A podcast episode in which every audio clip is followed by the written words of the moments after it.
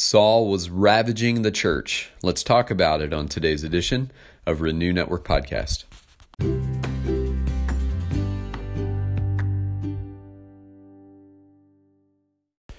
Good morning, my friends. We're moving on in our study of the book of Acts today, moving into Acts chapter 8. And um, this is the build up to Saul's conversion in Acts chapter 9. And so there are many details of what was going on in the first century church that will be revealed to us as we read and study chapter 8. And today we're going to be tackling verses 1 through 3. So, uh, thanks so much for uh, taking time out of your day to uh, listen and study with us. And uh, we're grateful for you. Um, and uh, let's set the stage for our time uh, reflecting on the word uh, as we uh, go before the Father. Heavenly Father, we love you today. We thank you so much for your word and its instruction.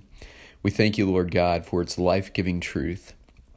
And we believe, Lord God, that by your Spirit at work within us, your word has the power to transform our lives.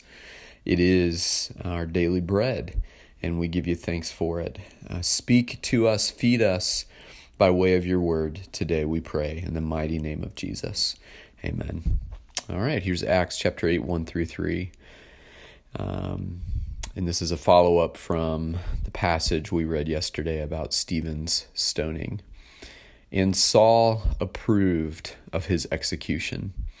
And there arose on that day a great persecution against the church in Jerusalem, and they were all scattered throughout the regions of Judea and Samaria except the apostles. Devout men buried Stephen and made great lamentation over him. But Saul was ravaging the church and entering house after house. He dragged off men and women and committed them to prison. Uh, yesterday kind of left us on a cliffhanger. Um, we read of uh, the terrible details of the stoning of Stephen, and it was apparent that Saul, who would become Paul, was present at the stoning. He was watching and not participating in it. But as the abusers and killers of Stephen were launching stones at him, they threw their jackets in the direction of Saul, who was standing by watching. And today, Luke tells us in 8 1 that Saul approved of his execution. Uh, while he did not necessarily participate by way of throwing a stone, his presence there and his not standing up for Stephen, uh, his not calling off those who were stoning him was a tacit uh, approval of what was taking place. And Luke confirms that. Saul approved of his execution as a result of the the activities on that day, there arose a great persecution against the church. Luke tells us in verse 1 in Jerusalem, and they were all scattered throughout the regions of Judea and Samaria, except for the apostles who stayed put in Jerusalem. Now, it's interesting to me as I read this verse. This is Acts chapter 8, verse 1. It is the inverse, or it is the result of what Jesus said to his disciples in Acts chapter 1, verse 8 that they would be his witnesses in Jerusalem and Jerusalem and Judea and Samaria and to the ends of the earth. And it is this very act of persecution, scattering the church into those places, that would allow them to begin moving their witness outside of Jerusalem into these other areas. Now, Jesus did not foreshadow that it would be suffering that led to them being scattered into Judea and Samaria. But that is precisely what's happening here. I think that is a fascinating thing to consider. It is persecution that moved them out of the epicenter of their hometown Jerusalem and into these other areas. Uh, so the Christian faith was now not just uh, isolated to Jerusalem, but it was moving out regionally into Judea and Samaria. The apostles stayed back in Jerusalem to continue running operations. Um, but that's a fascinating insight that comes to mind today. Very interesting. Um, persecution has always pushed the church outside its borders into new places. And if we see persecution through the lens of what God is doing, particularly here, it's easy to see that the scattered ones moved about the region uh, who still were uh, uh, faithful disciples of Jesus and would faithfully pick up the work of the ministry of the gospel wherever they were, were now in new places where they could make new converts. Amazing how God works through his Holy Spirit.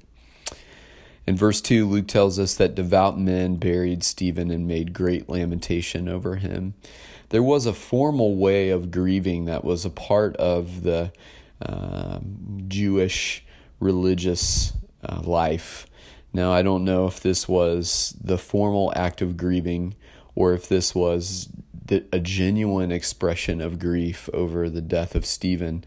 I believe the latter is the truth, that these were Stephen's close friends, men uh, in the community of uh, the church who loved Stephen and were desperately brokenhearted over what had happened to him, grieving over him.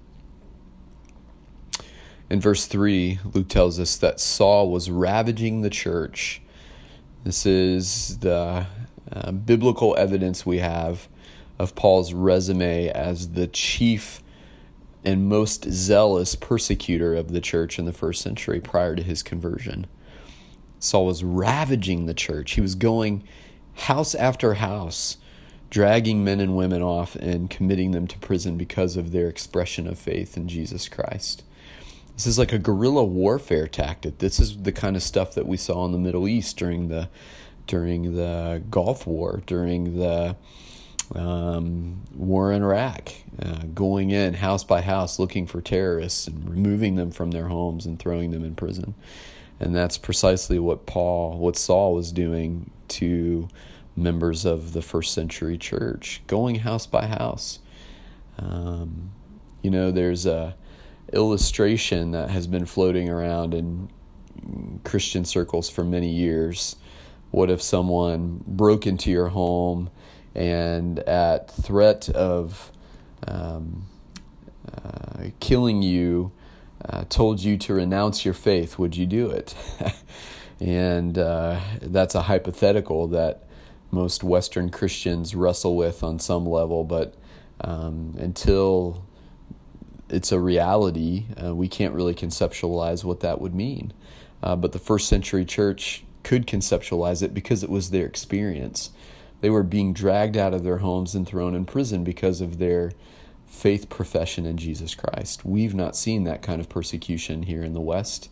There are places in the world today where this is the reality, where pastors and Christians are being dragged out of their homes and churches because of their faith profession in Jesus Christ. We Western believers have not experienced this because the rule of law protects our right to practice our faith.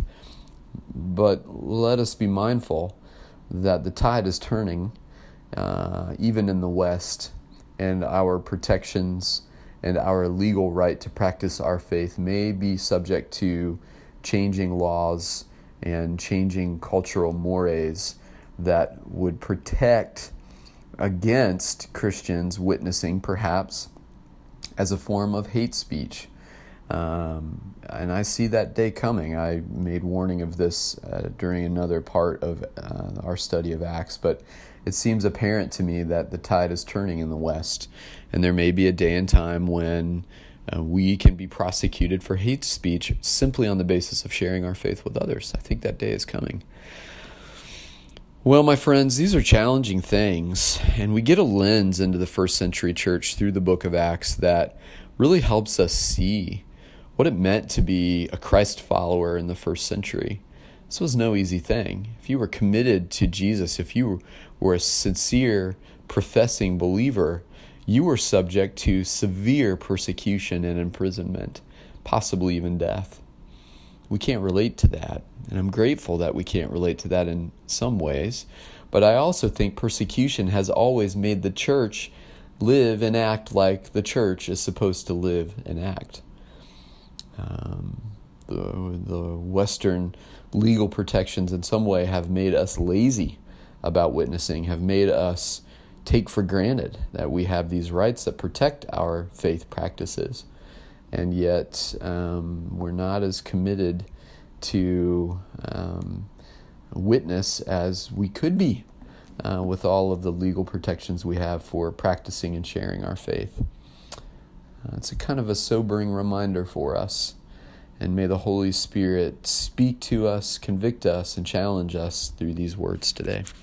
All right, my friends, thanks for taking time out of your day to study. And I pray that this time has been fruitful and productive for you. God bless.